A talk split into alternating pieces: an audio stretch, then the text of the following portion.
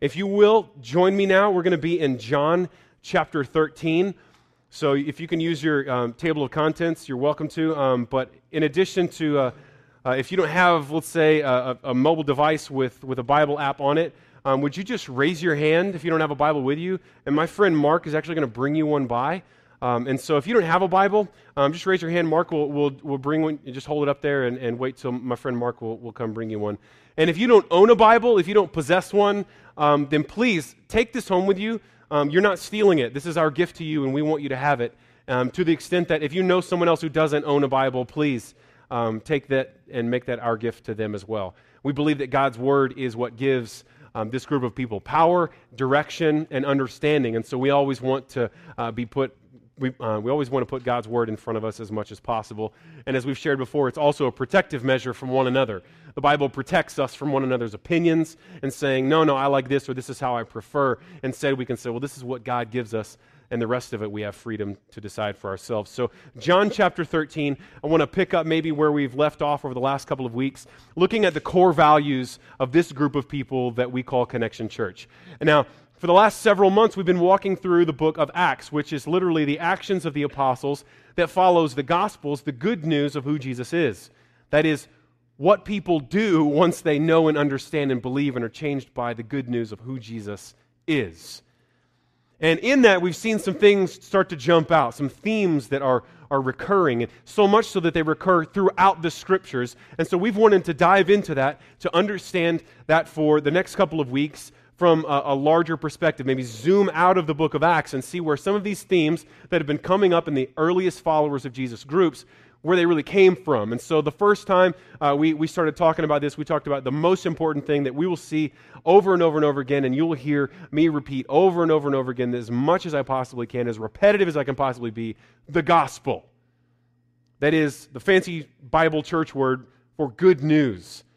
It is the core of who we are. It's, it's our meaning for existence. It's, it's the identity that God has given to us. It's the good news that Jesus has done something for us, the good news that God was not content to sit up there and out there, but instead the good news that God came to be with us, that He loved us so much and cared so much about His creation that He wanted to adopt us, even as we were strangers and rebels, into His own household by the grace that He showed through Jesus Christ. And it wasn't free on his part, but instead it cost him. And we hear the good news of Jesus that he loved us so much that he was willing to walk up a hill, betrayed by his friends, and hang on a cross, public, betrayed, so that you and I would not be separated from God.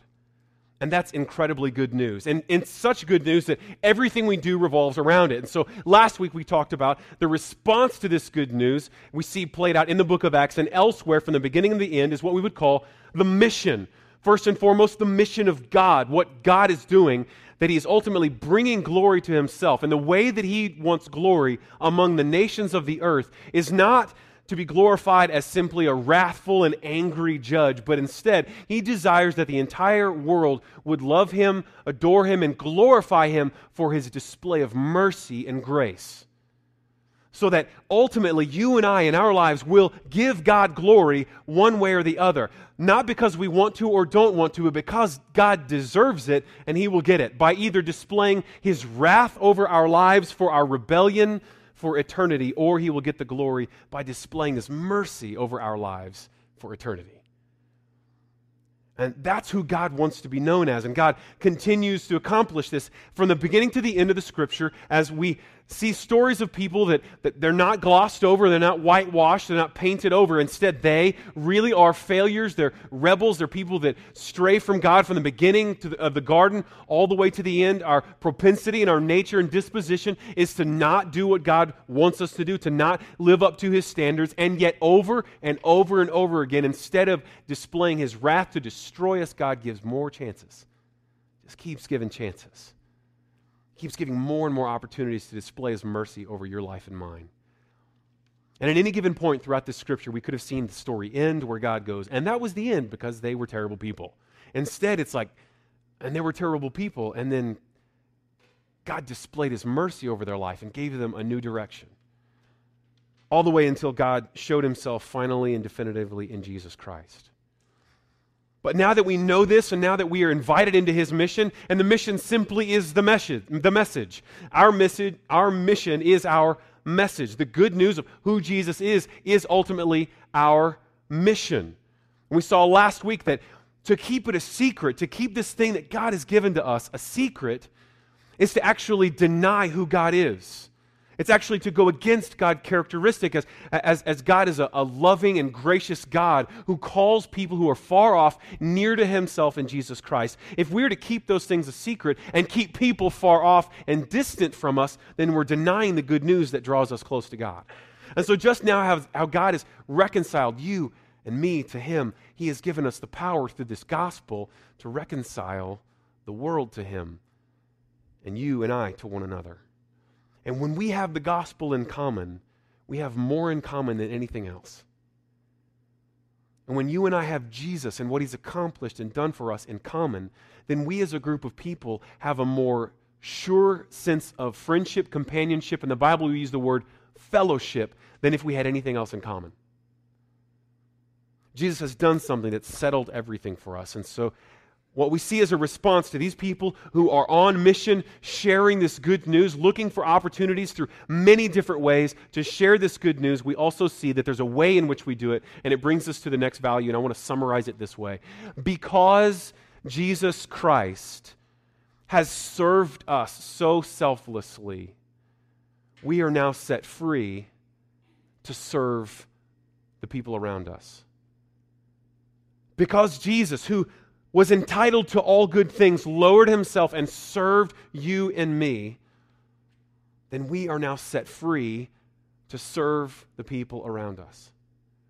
And there's a picture that Jesus paints multiple times of what service looks like, and we see this played out in the New Testament. We'll talk about at least one or two of those places, but the most important thing that I see right here in, in John chapter 13, maybe the most important summary of what it looks like for you and me to be changed by Jesus so much that we begin to serve people selflessly. Instead of being a self centered hoarder in this lifetime, we are selfless and we give to the people around us the service of our time and whatever resources God has entrusted to us. And I think this is epitomized here in John chapter 13. So let's read that together.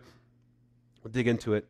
I'll hopefully. Um, try to run through this pretty quickly. Uh, last week, as we were telling one of probably my favorite stories, got excited. We went a little long. Um, I do that sometimes. I just get pumped about the story. I wanted to pile it all in. I didn't want to get to the cliffhanger and go, hey, come back next week for the exciting conclusion. I, I'm not that guy. I want to pile it all in. So we'll do John chapter 13. And hopefully, this will be a simple, concise understanding of our idea of service according to Jesus' model. Now, before the feast of the Passover, when Jesus knew that his hour had come to depart out of this world to the Father, having loved his own who were in the world, he loved them to the end. During supper, when the devil had already put it into the heart of Judas Iscariot, Simon's son, to betray him, Jesus, knowing that the Father had given all things into his hands, and that he had come from God, excuse me, and was going back to God, he rose from supper. And he laid aside his outer garments, and taking a towel, he tied it around his waist. Then he poured water into a basin and began to wash the disciples' feet and to wipe them with a towel that was wrapped around him. And he came to Simon Peter, who said to him, Lord, do you wash my feet? Do you wash my feet? He said. Jesus answered him, What I am doing, you do not understand now, but afterward you will understand. And Peter said to him, You shall never wash my feet. Jesus answered him, If I do not wash you, then you have no share with me. So Simon Peter said to him, Lord, not then my feet only, but also my hands and even my head. And Jesus said to him, The one who is bathed does not need to wash, except for his feet, but is completely clean. And you are clean, but not every one of you for he knew who was to betray him. That was why he said, Not all of you are clean. When he had washed their feet and put on his outer garments and resumed his place, he said to them, Do you understand what I have done to you? You call me teacher and Lord, and you are right, for so I am. If I then, your Lord and teacher, have washed your feet, you also ought to, ought, to wash one another's feet. For I have given you as an example that you also should do just as I have done to you. Truly, truly, I say to you, a servant is not greater than his master, nor is a messenger greater than the one who sent him. If you know these things, blessed are you if you do know them. I'm not speaking of all of you. I know whom I have chosen. But the scripture will be fulfilled. He who ate my bread has lifted his heel against me. I'm telling you this now before it takes place, that when it does take place, you may believe that I am He. Truly, truly, I say to you, whoever receives the one I send receives me, and whoever receives me receives the one who sent me. After saying these things, Jesus was troubled in his spirit, and he testified, Truly, truly, I say to you, one of you will betray me. The disciples looked at one another, uncertain of whom he spoke. One of his disciples, whom Jesus loved, was reclining at the table at Jesus' side. And so Simon Peter motioned to him to ask Jesus of whom he was speaking. So that disciple, leaning back against Jesus, said to him, Lord, who is it? And Jesus answered, It is he to whom I will give this morsel of bread when I have dipped it. And so when he had dipped the morsel, he gave it to Judas, the son of Simon Iscariot. Then after he had taken the morsel, Satan entered into him. Jesus said to him, What you are going to do, do quickly. Now, no one at the table knew why he said this to him. Some thought that because Jesus, Judas had the money bag, Jesus was telling him, buy what we need for the feast, or that he should give something to the poor. So after, they receive, after receiving the morsel of bread, he immediately went out, and then it was night. And when he had gone out, Jesus said, Now is the Son of Man, keyword, glorified. And God is glorified in him. If God is glorified in him, God will also glorify him in himself and glorify him at once. Little children, yet a little while I am with you. You will seek me, and just as I said to the Jews, so now I also say to you, where I am going, you cannot come. A new commandment I give to you, that you love one another. Just as I have loved you, you also are to love one another. By this, all people will know that you are my disciples if you have love for one another. Simon Peter said to him, Lord, where are you going? And Jesus answered him, Where I am going, you cannot follow me now, but you will follow afterward. And Peter said to him, Lord, why can I not follow you now? I will lay down my life for you. And Jesus answered, Will you lay down your life for me? Truly, truly, I say to you, the rooster will not crow till you have denied me three times. And so, in this passage, there's more than we could even begin to unpack. And if there's more questions, I would love for you um, to come to me. I don't have any original ideas, original thoughts, especially in an area where I desire to grow very, very much and feel the need to grow. And so, if there's any questions, I've, I've got a, a list of footnotes and different resources that I would love to share with you. If you've got any questions about this, because there's so many different things coming through this one chapter who Jesus is and the glory of God the Father given to him who he has sent, who he has chosen. Um, who I mean, there's, there's Satan enters the picture and, and, and is the author of some sort of betrayal. I mean, there's all sorts of crazy stuff, and we have no time to cover all of them. And so I want to at least see the enduring command that seems to leave. Uh, or that we're left with at the end of this, and, and the enduring example that Jesus gives to us, that Jesus ultimately has served us in such a way that now we are free to serve around us.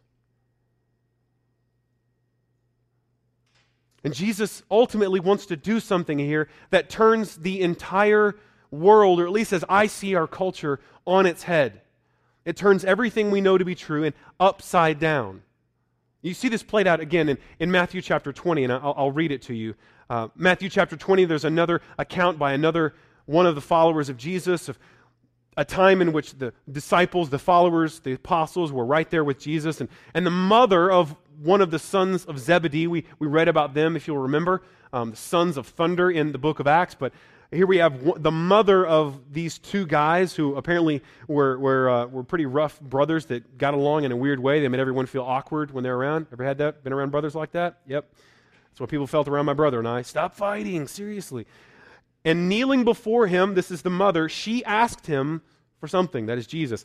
And he said, excuse me, and he said to her, What do you want? And she said to him, Please say that these two sons of mine are to sit, one at your right hand and one at your left, in your kingdom. And Jesus answered, You do not know what you are asking. Are you able to drink the cup that I am to drink? And then they, the sons, said to him, We are able. And Jesus knows exactly that that is true, that they are one day going to die on his behalf. And so therefore, therefore they have earned the right to drink the cup with Jesus. But he says to them, You will drink my cup, but to sit at my right hand and to sit at my left hand is not mine to grant, but it is for those for whom it has been prepared by my Father. And when the ten that were there heard it, they were indignant at the two brothers, right? Wait, like you a grown man and your mom had to come in here and ask this favor? Did your mommy just come in here and ask for something for you? I mean, you can, you can imagine the kinds of things that were felt and said at this point, right? This group of guys, it's like, I mean, think of as, uh, this is a good group of guys. These are, these are hard workers, fishermen. These are, these are kind of a manly men, right? And they're all gathered around and it, would be kind of like a, a, a, mom walking into the locker room of a football team and saying to the coach, Hey, will you let my sons play quarterback? And I don't know, I mean, would you make my son be the starting, you know, forward on, on the basketball team? You get what I mean? You get the picture. Mom comes in and asks for this favor for their sons. You got to imagine the other guys around are going like, what, what are you doing here? This is not, is not how this works. And they, it says there, the, the nice word is that they are indignant but Jesus called them to him and he said, You know that the rulers of the Gentiles, that is, those that are far from God, those that are not a part of the family of God, chosen at first, says, The people who are now far from God, they, the rulers of them, they lord it over them, and their great ones exercise great authority over them. But, hear these words of Jesus it shall not be so among you. But whoever would be great among you must first be your servant. And whoever would be first among you must be your slave. Even just as the Son of Man, that is Him, Jesus, came not to be served, but instead to serve, and to give His life as a ransom for many. So get the picture of how the world works. How you earn things, how you get famous, how you get rich, how you get powerful. Think of all the things that have to happen for you to get that kind of treatment, for greatness in this world, you have to have accomplished something. You've got to have a, a skill set, a gift set. And if you don't, in fact, we get angry and we don't think it's fair that you're special and we're not. And, and if you don't have that, you know, you, you kind of defy what I would say is kind of the norm of our society. You, you got to earn your place. You've got to earn the right to be on top. And if you've ever had a boss that you didn't think earned the right to tell you what to do, you know exactly what I'm talking about. Right? Competent, right? Been there? Okay? If you've ever had someone over authority or an authority over you, and for whatever reason you didn't think they earned that or deserved that, you know exactly what I'm talking about. This is how the world works. We, we kind of have a pecking order, and the, the, the, I guess the cream rises to the top, and the people with the most gifts, the people with the most ability, sometimes the people who are willing to go the furthest, to make the greatest sacrifice, or even to hurt or harm the most people to get there, deserve to be where they are. And that's how the world works. That's it. The rich will always get richer and the poor will all get poorer because this is how the world works. And Jesus comes along and he says, You see this in the world. But notice, this is not how it's meant to be. Instead, if you want to be great, if you want to be in charge, if you want to be the boss, then you first got to be the servant.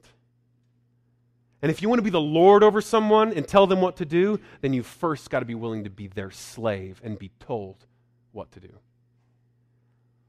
And Jesus puts into perspective the thing that he is accomplishing on our behalf. And something different takes place here than in any other religion that I can think of. And he summarizes his reason for being there by turning what we understand in power onto its head. And he says, For this reason, I have come here, not so that you will serve me, but instead so that I can serve you. So that I can serve for you and do the thing for you which you cannot do for yourself, namely, to give my life as a ransom for yours. So we got to start there.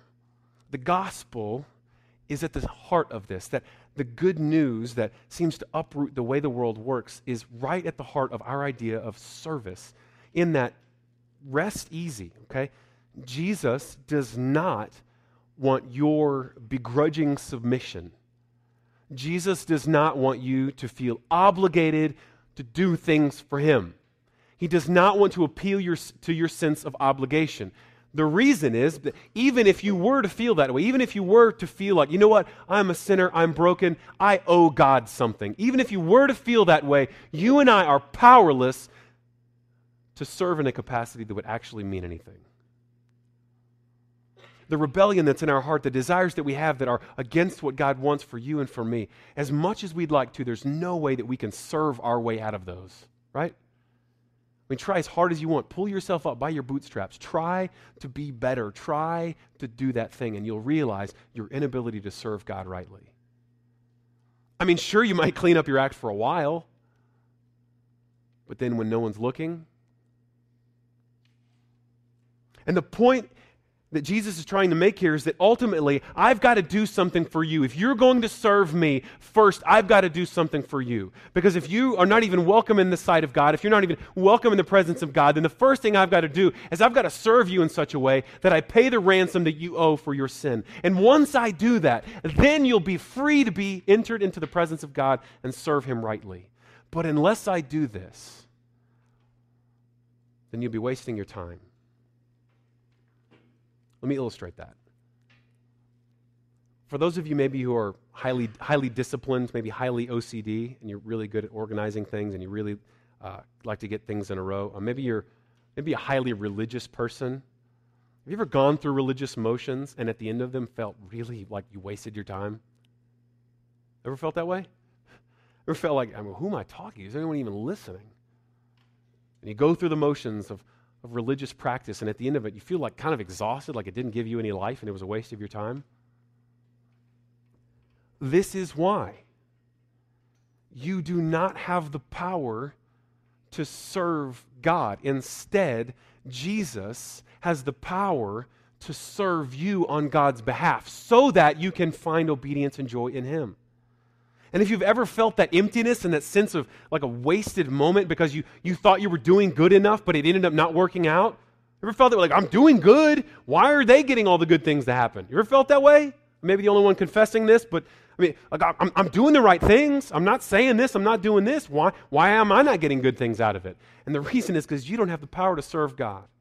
Instead, Jesus has been given the power to serve you so that we are set free to serve in the world around us. But if Jesus doesn't do this first, then I warn you right now everything I'm about to say about motives and about service will be a waste of your time and it will be a rat race for you. If you don't get this gospel, this good news that Jesus has done something for you that set you free to be and do something you could have never done without him, if you don't let him serve you and let him be your mediator between yourself and God, if you don't realize that Jesus is the only way that your broken and sinful, rebellious heart could ever deserve to be in the presence of God, then the rest of this stuff is going to feel like a rat race. And you'll find yourself being very empty and very frustrated.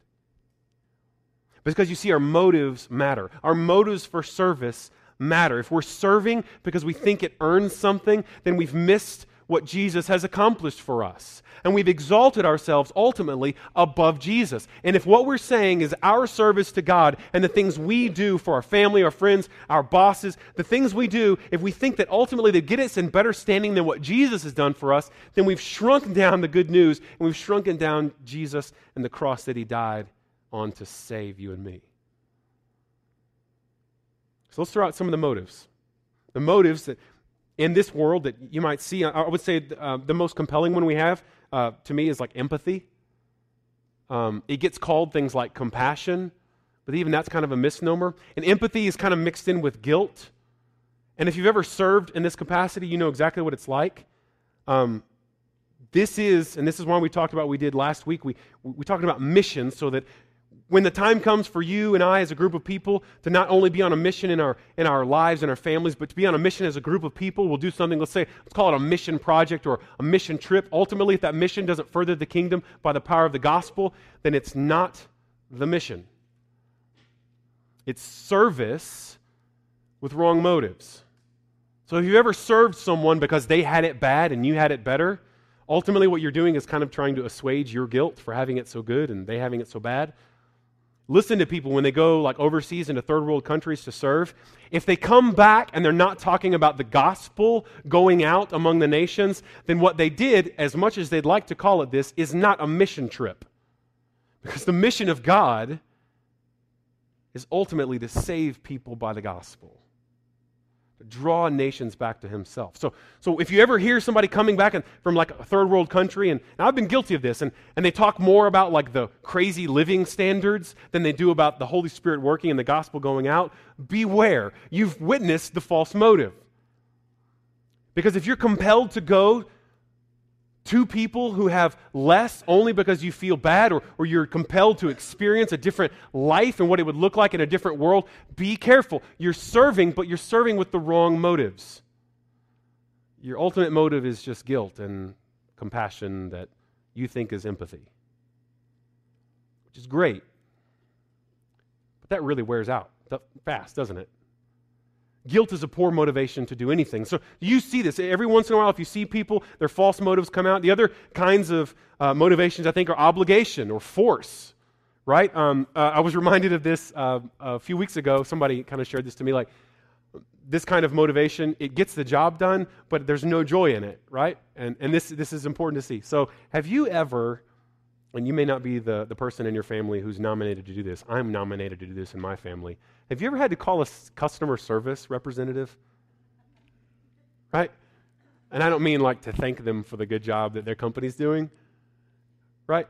Have you ever, okay, and, and then you, and you're on hold. Oh, man.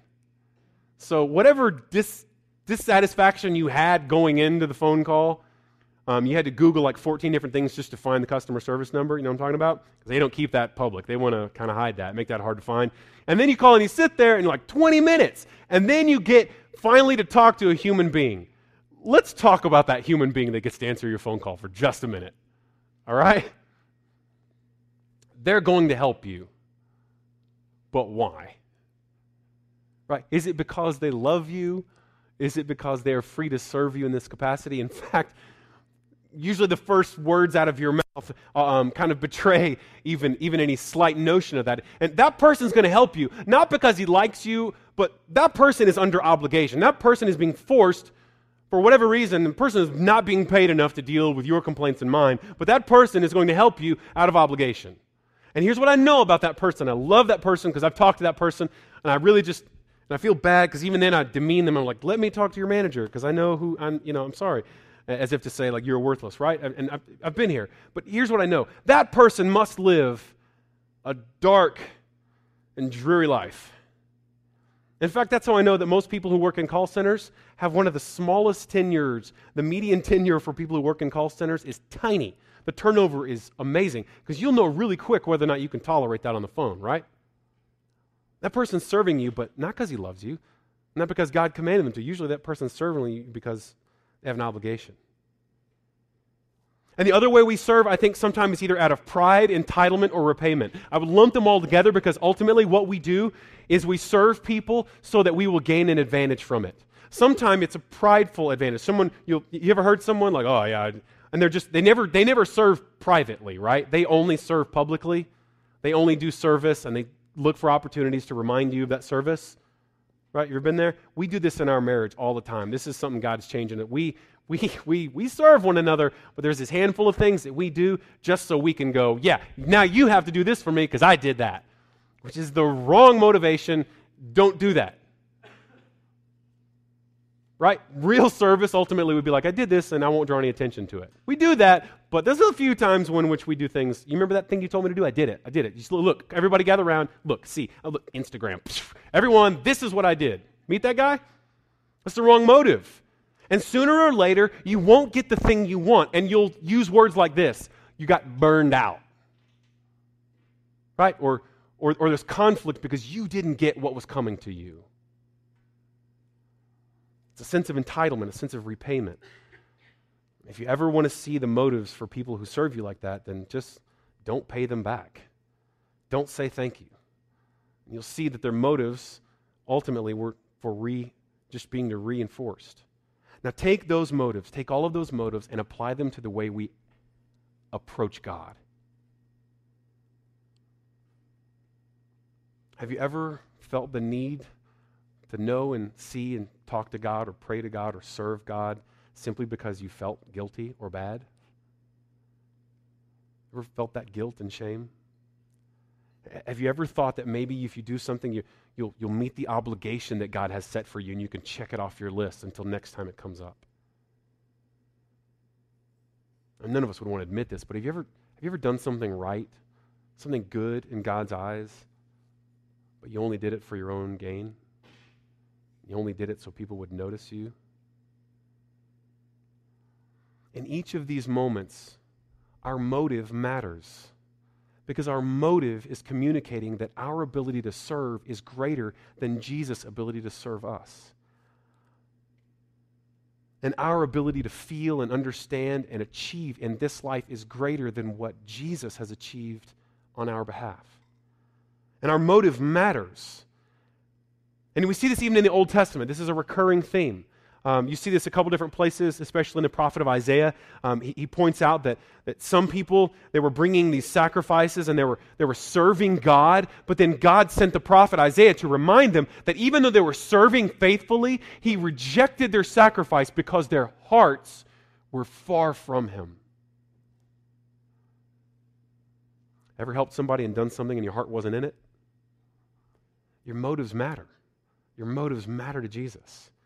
Because Jesus doesn't want to just give you a new set of things to do. Jesus wants to give you a new heart that will give you a new set of motives that will increase your joy. So here's what I'll leave you with that I think this particular text brings out it addresses those motives, especially as we look at Matthew chapter 20. The motives for doing things. So it addresses them. But ultimately, the first and foremost thing we see here is that we do not serve in order to earn God's favor we are able to serve because God has already freely given us his favor in Jesus. Let me say it again. We do not serve in order to win God's approval.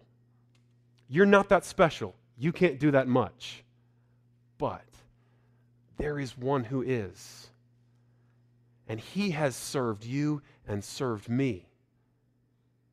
We do not serve to win God's approval, but instead we serve because we know that God has given us his approval in Jesus. I mean, think how this would look even in day to day life, in our, in our relationships, the way we relate to God and relate to one another. What kind of person would I be if I was standing up here and I was like, ah, I got to cook a meal for my family today. Ah, otherwise they will starve. Right? Got to take my wife out on a date because I married her. Oh, right? Just even voicing that frustration. I mean, what, what kind of person does that? It's a person who doesn't really feel that connectedness. Or what about a person who's like, I need to do this so that my wife will love me? If I don't do this, my wife will stop loving me. Well, that, that relationship's got a ticking time bomb on it, doesn't it? Because it's only a matter of time before you run out of things to do, you get tired of it, or they just run out of being, you know, grateful for the things you do. Instead, man, imagine the relationships that God has in, intended for us and for my life, and that I would willingly lay down my life for my wife, not so that I could earn something, but ultimately because I already know she loves me. I'm not going to serve her so that she will love me. That would be a rat race that I could never. That'd be, man, that'd be a gerbil wheel that would just kill you. And you know, and maybe have been in that situation or seen that situation in a marriage in close proximity. Those people hate each other. Man, what if what if it looked different if we were so secure in the love of our family that we began to love back and serve faithfully? That's the kind of picture God has painted here. That ultimately, if Jesus doesn't wash you, then you have no right to think that you can pass on any good news to anyone else. So, just quick picture as I kind of illustrate that. It's hard to imagine someone like cleaning your feet in the way that they would have understood it. Um, it, it there's really nothing close until I, I heard somebody illustrate it this way take feet out of the equation, okay? And instead, the picture I want you in your mind to have you ready? This is going to hurt. Your toilet. Okay? If that doesn't inspire you, let's go with gas station toilet, right? Convenience store toilet. Okay? It's probably the closest we can come up with, okay? That Jesus, get the picture, Jesus, the Lord of all the earth, came to these guys and he took the most filthy part of them. A place that was dishonorable. In fact, there's Eastern cultures that still believe this. If you show the bottom of your feet to someone, I don't mean as an illustration, I don't mean to do that, it's disrespectful. And different dignitaries throughout history have accidentally done this, not knowing, but if you, you know, cross your legs, you show the bottom of your foot to someone, it's utter disrespect.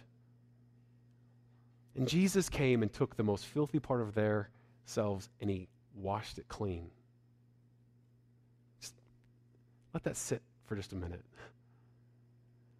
Jesus, when he looks at you and me, he's not like, hey, clean yourself up so we can hang out.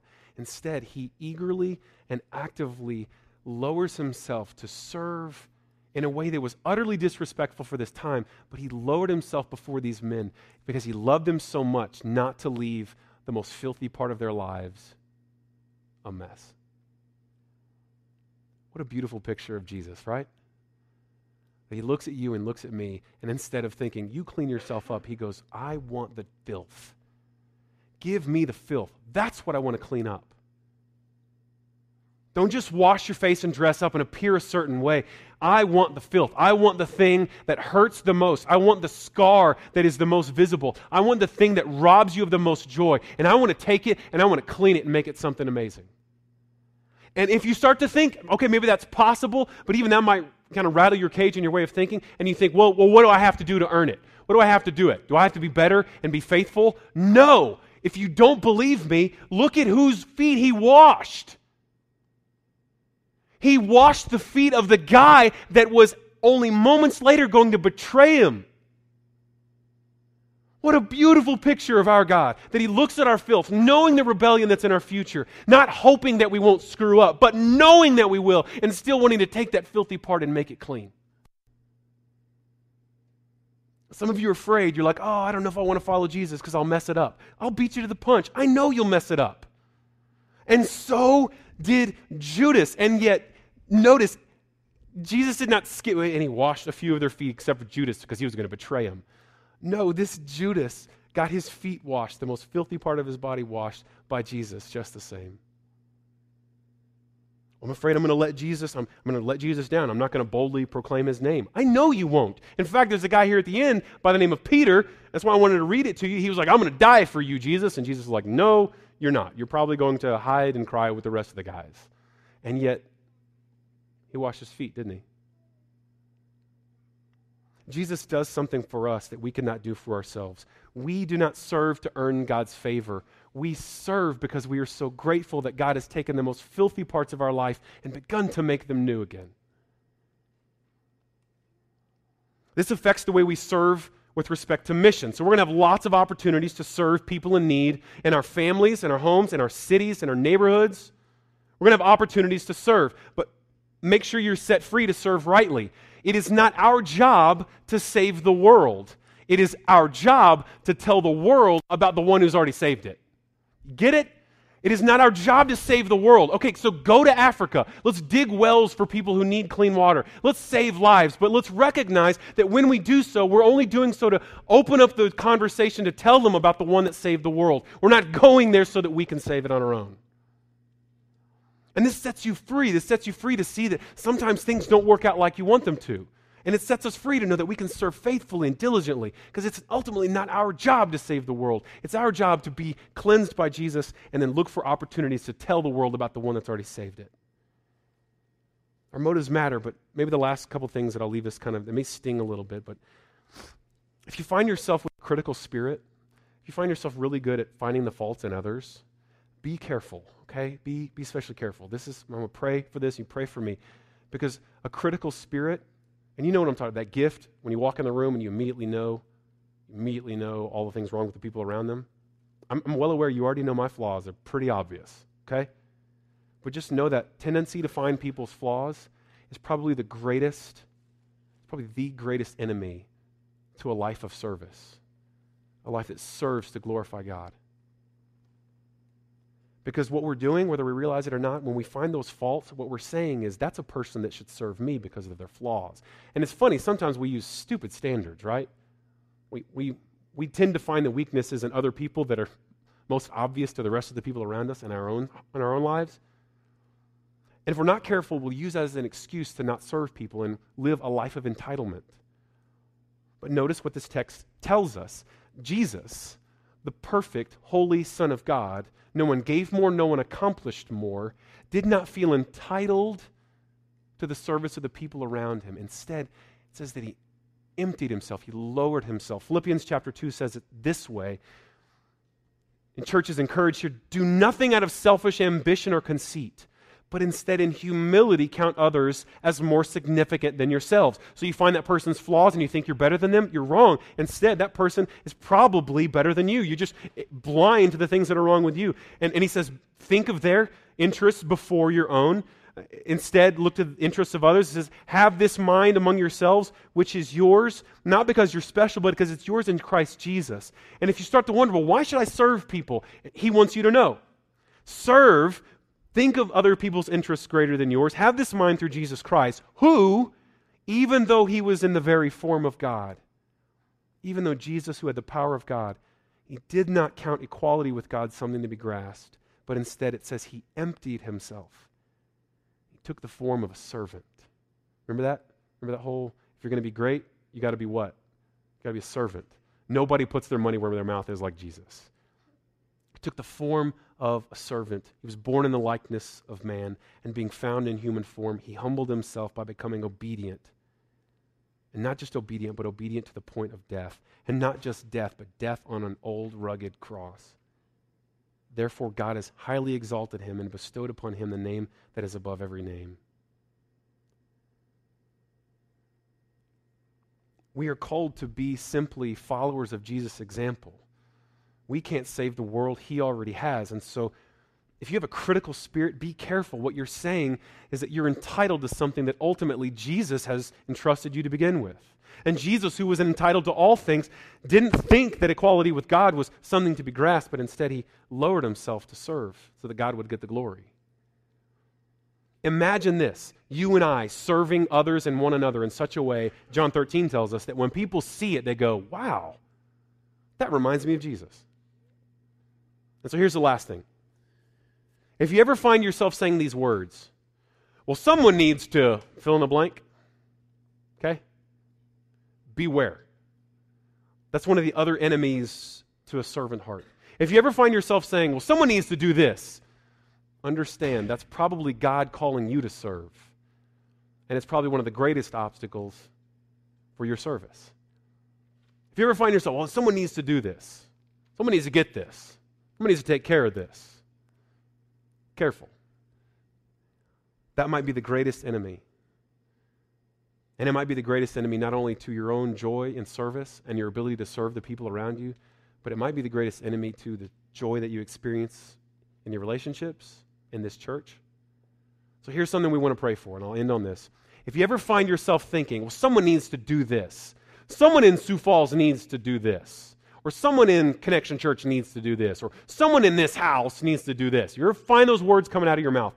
Consider that God's invitation to do just that.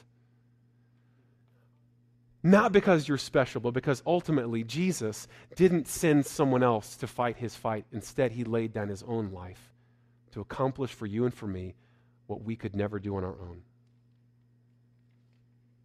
And so we now, since we have been set free by the selfless love and sacrificial service of Jesus are free to serve with joy, not out of guilt, for his glory, not for our own, so that he and his name goes out to save the world, not so that we do. Let's pray together. God, we thank you so much uh, for your goodness. We thank you for your mercy.